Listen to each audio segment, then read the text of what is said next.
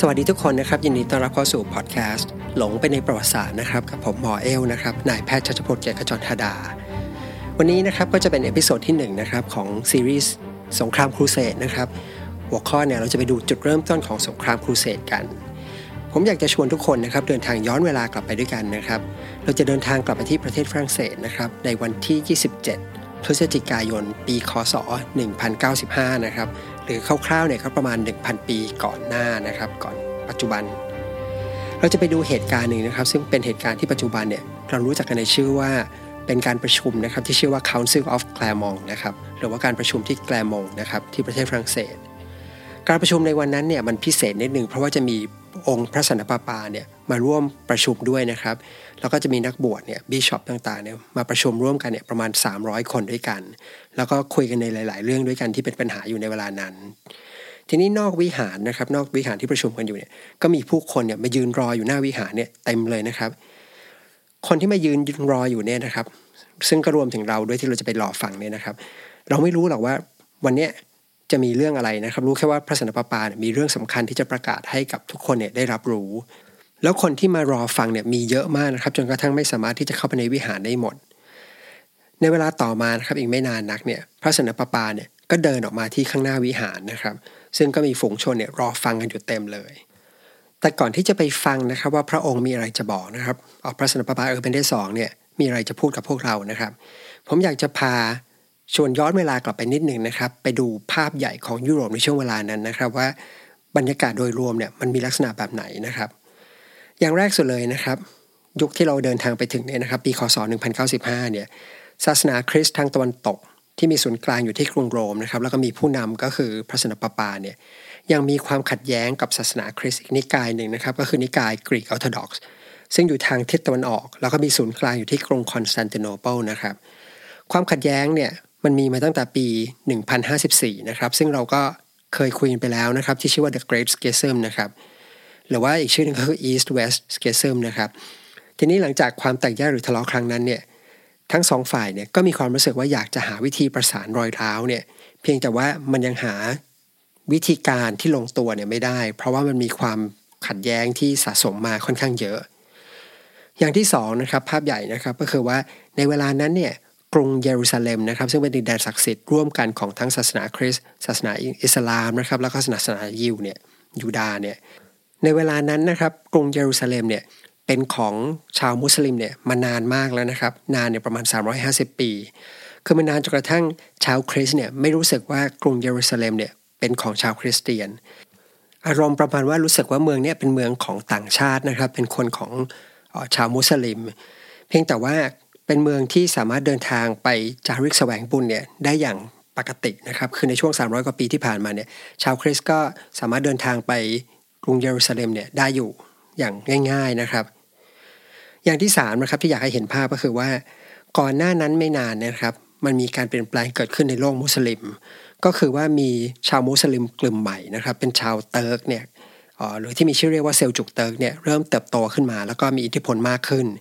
จากนั้นก็ค่อยๆ ขยายดินแดนเนี่ยออกไปเรื่อยๆนะครับจนกระทั่งอาณาจักรของเซลจุกเติร์กเนี่ยมี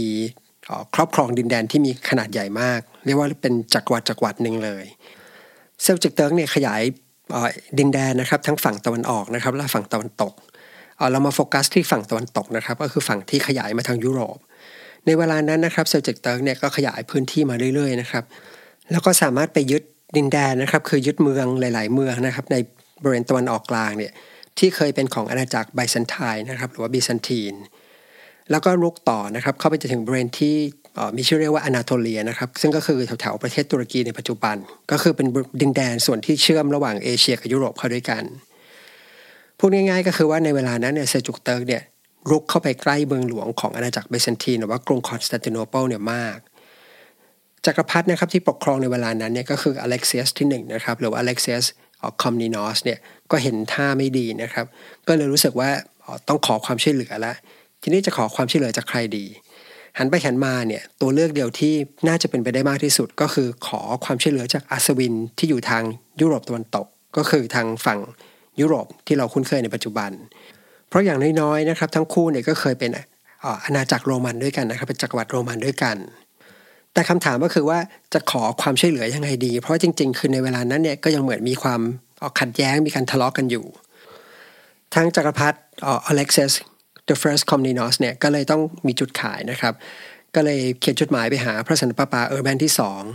แล้วก็บอกว่าขณะนี้กองทัพของชาวมุสลิมเนี่ยรุกเข้ามาใกล้แล้ว ก็เลยอยากจะขอความช่วยเหลือนะครับ ในฐานะที่เป็นชาวคริสต์ด้วยกันเนี่ยมาช่วยรบกับชาวมุสลิม ทีนี้ประเด็นสำคัญคืออย่างนี้ครับ จะให้เห็นว่าการขยายอาณาจักรของเซลจุกเติร์กเนี่ยมันไม่ได้เกี่ยวข้องกับศาสนา มันเป็นเรื่องของแค่จักรวรรดิที่มีอำนาจนะครับ แล้วก็เติบโตขึ้นเรื่อยๆ แล้วก็ต้องการขยายดินแดน คือพูดง่ายๆคือเป็นเรื่องของการเมือง แต่การขอความช่วยเหลือของคอมนินอสเนี่ยนะครับจักรพรรดิคอมนินอสเนี่ยก็คือจะไปโฟกัสเอาเรื่องศาสนาเนี่ยเข้ามาเกี่ยวข้องคือพูดง่ายๆคือเป็นข้ออ้าง เพื่อจะขอความช่วยเหลือจากทางตะวันตก แล้วในจดหมายที่จักรพรรดิคอมนินอสเนี่ยเขียนไปหาพระสันตะปาปาเออร์แบนที่2นะครับก็ยังเหมือนมีการหยอดประโยคคีย์นะครับหัวใจสำคัญไว้ด้วยว่า กับเหตุการณ์นี้นะครับมันอาจจะเป็นเหตุการณ์ที่ดีนะครับหรือเป็นโอกาสที่ดีที่ทำให้เราเนี่ยมีโอกาสได้มาใกล้ชิดกันมากขึ้น ได้เข้ามาสารความสัมพันธ์ที่ดีเหมือนเดิม ซึ่งตรงนี้มันไปจี้จุดนะครับเราไปโดนใจของพระสันตะปาปาเออร์แบนที่ 2 เป็นอย่างมาก เพราะว่าอะไร อย่างแรกนะครับก็คือว่าอย่างที่บอกไปก่อนหน้าว่าทางตะวันตกกับทางตะวันออกเองเนี่ยจริงๆเนี่ยก็มีความต้องการที่จะสานความสัมพันธ์ให้กลับมารวมเป็นศาสนาจักรเหมือนเดิมนะครับ เพราะว่ามันมีความยิ่งใหญ่มากกว่า การมีปัญหาระหว่างกันเนี่ยมันก็ทำให้เหมือนกับอำนาจเนี่ยมันลดลง อย่างที่สองนะครับมันเป็นเหตุผลส่วนตัวของพระสนปปาเออร์แบนที่ 2 เอง เพราะในเวลานั้นเนี่ยพระองค์เนี่ยมีคู่แข่งสำคัญอยู่นะครับ ก็คือช่วงเวลานั้นเนี่ยมีพระสนตะปาอยู่สองพระองค์ด้วยกันนะครับ ก็คือถูกตั้งขึ้นมาสองพระองค์ แล้วทั้งคู่เนี่ยก็อ้างว่าเป็นพระสนตะปาที่ถูกต้อง คือจริง ๆ ต้องบอกตำแหน่งพระสันตะปาเนี่ยไม่ได้ว่ามีหลายพระองค์ได้นะครับ คือมีได้แค่พระองค์เดียวเท่านั้น เพียงแต่ว่าในประวัติศาสตร์อย่างที่เราเคยคุยกันไปเนี่ยนะครับ มันก็จะมีการตั้งพระสันตะปาขึ้นมาพร้อม ๆ กันนะครับ แล้วต่างฝ่ายก็จะบอกว่าอีกฝ่ายเป็นตัวปลอม คือเรียกว่าเป็นแอนติโปปนะครับเรียกแอนติโปปในเวลานั้นเนี่ยพระสันตะปาปาเออร์เบนที่2เนี่ยก็จะมีคู่แข่งอีกคนหนึ่งก็คือเคลมองที่3นะครับดังนั้น ถ้าพระองค์เนี่ยสามารถที่จะเป็นคนผสานความสัมพันธ์ระหว่างตะวันออกกับตะวันตกเข้าด้วยกันได้เนี่ยจะถือว่าเป็นเรื่องใหญ่มากนะครับ เป็นความความสำเร็จที่ยิ่งใหญ่มากสำหรับชาวคริสต์ทั้งหลาย ซึ่งแน่นอนว่าจะทำให้พระองค์เนี่ยได้รับความชอบธรรม แล้วก็สามารถเอาชนะแอนติโป๊ปนะครับหรือคู่แข่งอย่างเคลมองที่3เนี่ยไปได้อย่างเด็ดขาด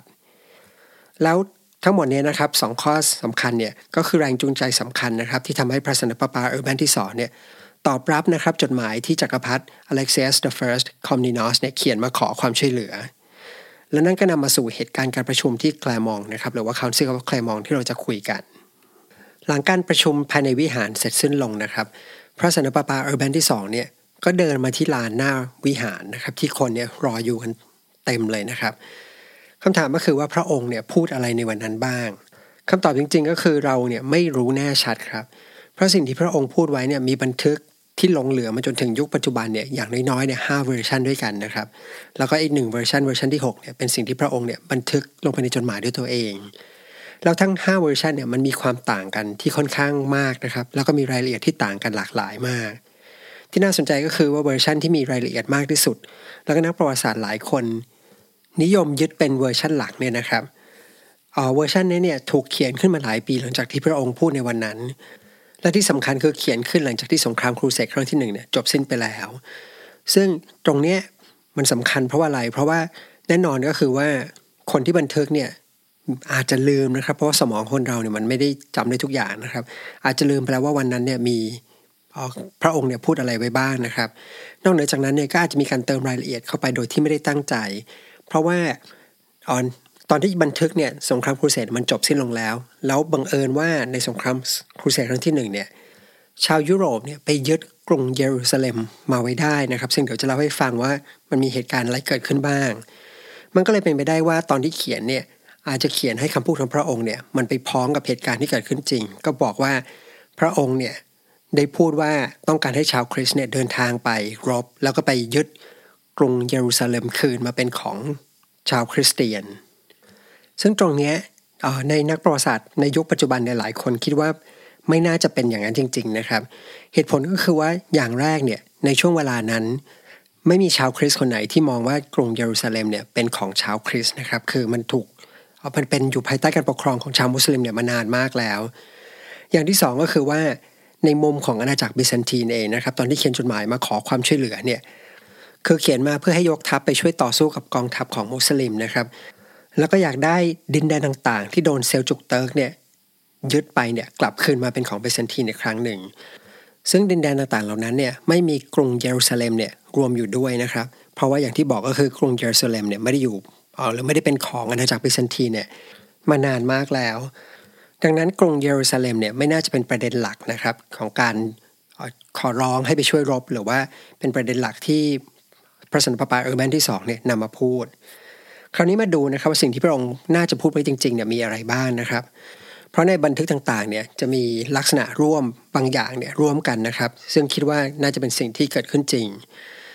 อย่างแรกสุดก็คือว่าพระองค์เนี่ยจะมาพูดทำนองปลุกปลุกใจนะครับ แล้วก็มาเรียกร้องให้ชาวคริสต์เนี่ยหยิบดาบนะครับลุกขึ้นมาแล้วก็เดินทางไปยุโรปตะวันออก ไปต่อสู้กับชาวมุสลิม และวิธีการที่พระองค์ใช้ในการเรียกร้องความฮึกเหิมนะครับหรือชักชวนเนี่ยก็ใช้วิธีการบรรยายว่าชาวมุสลิมเนี่ยโหดร้ายแค่ไหนนะครับปฏิบัติต่อชาวคริสต์อย่างทารุณแค่ไหน โดยเฉพาะชาวคริสต์ที่เดินทางเพื่อจะไปจาริกแสวงบุญ แล้วเมื่อผู้ฟังเนี่ยฟังแล้วรู้สึกว่าโอ้โกรธแค้นนะครับปลุกใจได้แล้วเนี่ยก็ปิดท้ายด้วยการเรียกร้องให้เหล่าอัศวินทั้งหลายนะครับหรือว่าเหล่าคุณนางทั้งหลายเนี่ยอย่างที่บอกก็คือหยิบดาบขึ้นมานะครับแล้วก็ไปร่วมรบกับทางโรมันตะวันออกหรืออาณาจักรเบซันทีน หลังจากที่พระองค์พูดจบเนี่ยนะครับ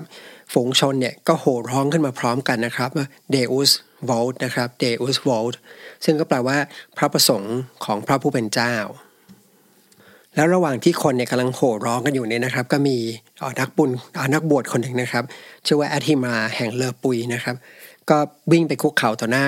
พระสนปปานะครับ แล้วก็บอกว่าขอเป็นผู้นำกองทัพ พระองค์เนี่ยก็เลยแต่งตั้งให้แอธิมา ออฟเลอร์ปุยคนนี้เป็นผู้นำของกองทัพครูเสกครั้งที่หนึ่งหลังจากที่การพูดจบลงในวันนั้นเนี่ยนะครับพระสนปาปาเนี่ยก็ไม่ได้จบลงแค่ตรงนั้น แต่ว่าพระองค์เนี่ยยังเดินทางต่อนะครับเดินทางในประเทศฝรั่งเศสต่อ แล้วก็ใช้เวลาประมาณ1นถึงสเดือนเนี่ยไปตาพูดตามที่ที่ต่างๆนะครับตามเมืองใหญ่ต่างๆ ทั่วยุโรป แล้วก็ชักชวนให้ชาวคริสเนี่ยมาร่วมรบ นอกเหนือจากนั้นนะครับ พระองค์ก็เขียนจดหมายนะครับ ส่งไปตามเมืองต่างๆนะครับ ไปหากษัตริย์ไปหาขุนนางนะครับ ในที่ที่พระองค์เนี่ยไม่สามารถเดินทางไปได้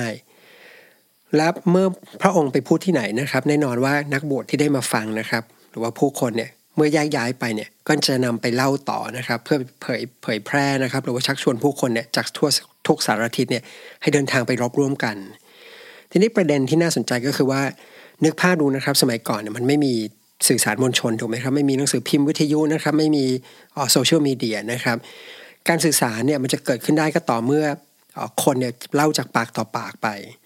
แล้วก็เป็นอย่างที่เรารู้กันนะครับว่าเวลาเราเล่าอะไรก็ตามเนี่ยเล่าปากต่อปากเนี่ยสุดท้ายเนี่ยเรื่องที่เล่าต่อๆกันไปเนี่ยมันจะผิดเพี้ยนไป แล้วก็เชื่อว่าตรงนี้ครับก็คือตรงที่นักบวชต่างๆเนี่ยกระจายตัวไปแล้วก็ไปพูดต่อไปออไปเรียกร้องนะครับไปไปเล่าเรื่องต่อเนี่ยก็อาจจะมีการเสริมเติมแต่งเรื่องราวเนี่ยเข้าไปโดยไม่ตั้งใจนะครับ เช่น พูดถึงความโหดร้ายของชาวมุสลิมเนี่ยก็มีแนวโน้มจะนำไปเสริมเติมแต่งเนี่ยให้มันดูโหดร้ายมากขึ้นเรื่อยๆ จนกระทั่งคนเนี่ย ซึ่งชาวยุโรป ซึ่งไม่เคยเห็นชาวมุสลิมมาก่อนเนี่ยก็จะนึกภาพว่าชาวมุสลิมเนี่ยเหมือนเป็นปีศาจร้ายนะครับ อย่างที่สองก็คือว่าเมื่อไปชักชวนเนี่ยก็อาจจะมีการเสริมเติมแต่งขึ้นมานะครับ เช่น แต่เดิมเนี่ยพระองค์พระสนตะปาเออร์แมนที่สองเนี่ยไม่ได้ชวนให้ไปยึดกรุงเยรูซาเล็มเนี่ยแต่เวลาคนที่ไปเล่าต่อเนี่ยก็มีโอกาสที่จะใส่เรื่องของกรุงเยรูซาเล็มเข้าไปนะครับ ก็คือบอกว่าไปรบแล้วก็ไปขับไล่คนนอกศาสนอกศาสนาเนี่ยออกจากกรุงเยรูซาเล็ม อย่างที่สามนะครับเมื่อเล่าต่อเนี่ยก็มีโอกาสที่จะแบบขยายความนะครับ แล้วก็เล่าเกินจริงในแง่ของสิ่งที่จะได้จากการเดินทางไปรบนะครับ ก็คือสิ่งที่เรียกว่า plenary indulgence นะครับ ซึ่งตอนนี้ฟังชื่อเฉยๆนะครับเดี๋ยว episode ถัดไปเนี่ยเดี๋ยวจะเล่าให้ฟังว่ามันคืออะไรนะครับ แต่ประเด็นก็คือว่าเมื่อไปเล่าต่อเนี่ยสิ่งเหล่านี้มันก็ถูกเติมแต่งขึ้นมาเรื่อยๆนะครับ ทั้งในแง่ของควรจะไปทำอะไรนะครับความโหดร้ายของชาวมุสลิม แล้วก็สิ่งที่จะได้จากการเดินทางไปรบ แล้วทั้งหมดนี้นะครับก็คือจุดเริ่มต้นนะครับของสงครามที่ในเวลาต่อมาเนี่ยเป็นสงครามที่รบกันหลายครั้งมากนะครับแล้วกินเวลายาวนานถึง 2 ประมาณ 200 ปีครับซึ่งปัจจุบันนะครับเราเรียกสงครามต่อเนื่องครั้งนี้นะครับ ว่าสงครามครูเสดแต่ก่อนที่เราจะจบ episode นี้นะครับผมอยากจะทิ้งท้ายคำถามไว้คำถามหนึ่งนะครับ คือเชื่อว่าหลายคนอาจจะนึกสงสัยขึ้นมาว่าศาสนาคริสต์เนี่ยซึ่งแต่เดิมเนี่ยครับ เป็นศาสนาที่สอนให้รักเพื่อนมนุษย์นะครับ แล้วก็ไม่ให้ใช้กำลังหรือว่าต่อต้านความรุนแรงด้วยการใช้กำลัง และหนึ่งในคำสอนที่เชื่อว่าหลายคนอาจจะคุ้นเคยนะครับหรือเคยได้ยินแม้ว่าจะไม่ใช่ชาวคริสต์นะครับ ก็คือว่าถ้ามีใครตบแก้มข้างขวานะครับ ก็ให้หันแก้มอีกข้างเนี่ยให้ตบด้วย ซึ่งความหมายก็คือพระพระเยซูเนี่ยจะไม่สอนให้ตอบโต้ความรุนแรงด้วยการใช้ใช้กำลังนะครับ ไม่ใช่ความรุนแรงตอบโต้ และด้วยเหตุนี้นะครับในช่วงสมัยโรมันที่เราเคยคุยกันไปนะครับว่าช่วงแรกเนี่ยศาสนาคริสต์เนี่ยหรือว่าชาวคริสต์เนี่ยโดนเจ้าหน้าที่ของรัฐโรมันเนี่ยกลั่นแกล้งนะครับทำร้ายนะครับ แล้วก็หลายครั้งก็พยายามจะกำจัด แต่ชาวคริสต์เนี่ยก็ไม่เคยตอบโต้อะไรนะครับ แล้วก็ยอมให้ทำร้าย ยอมให้สังหารโดยที่ไม่หวาดกลัว ถึงขณะที่บางครั้งเนี่ยชาวคริสต์เนี่ยถูกจับไปสู้กับสัตว์ป่าในสังเวียนเนี่ยก็ยืนยอมรับความตายนะครับ โดยที่ไม่พยายามที่จะต่อสู้อะไร คำถามก็คือว่าศาสนาที่สอนให้คนรักสันติแบบนี้เนี่ยพูดเรื่องสงครามได้ยังไงนะครับ หรือว่ามาเรียกร้องหรือชักชวนให้ชาวคริสต์เนี่ยหยิบดาบขึ้นมาแล้วไปต่อสู้ฆ่าฟันคนอื่นเนี่ยมันเกิดขึ้นได้ยังไงคำถามนี้นะครับเราจะไปหาคำตอบกันใน episode หน้านะครับสำหรับวันนี้ผมก็ขอจบ episode นี้ไว้ตรงนี้นะครับแล้วก็เช่นเคยนะครับ ถ้าใครชอบเรื่องราวที่เราให้ฟังนะครับ อยากจะสนับสนุนหรือเป็นกำลังใจให้นะครับ ง่ายๆนะครับ ก็หาวิธีแนะนำแนะนำให้คนอื่นรู้จักพอดแคสต์ต่อนะครับ อาจจะเป็นลักษณะของการกดไลค์นะครับ กดแชร์นะครับ เขียนคอมเมนต์นะครับ หรือว่าไปไลค์ใน Facebook ก็ได้นะครับ หรือถ้าใครต้องการที่จะดูภาพประกอบด้วยนะครับ ก็สามารถไปดูในเป็นคลิปวิดีโอนะครับใน YouTube หรือว่าใน Blockdit ได้นะครับ ชื่อ channel ก็ชื่อว่าหลงไปในประวัติศาสตร์เหมือนกันนะครับสำหรับวันนี้ผมก็ขอลาไปก่อนนะครับ เรามาเจอกันใหม่ใน episode หน้านะครับ สวัสดีครับ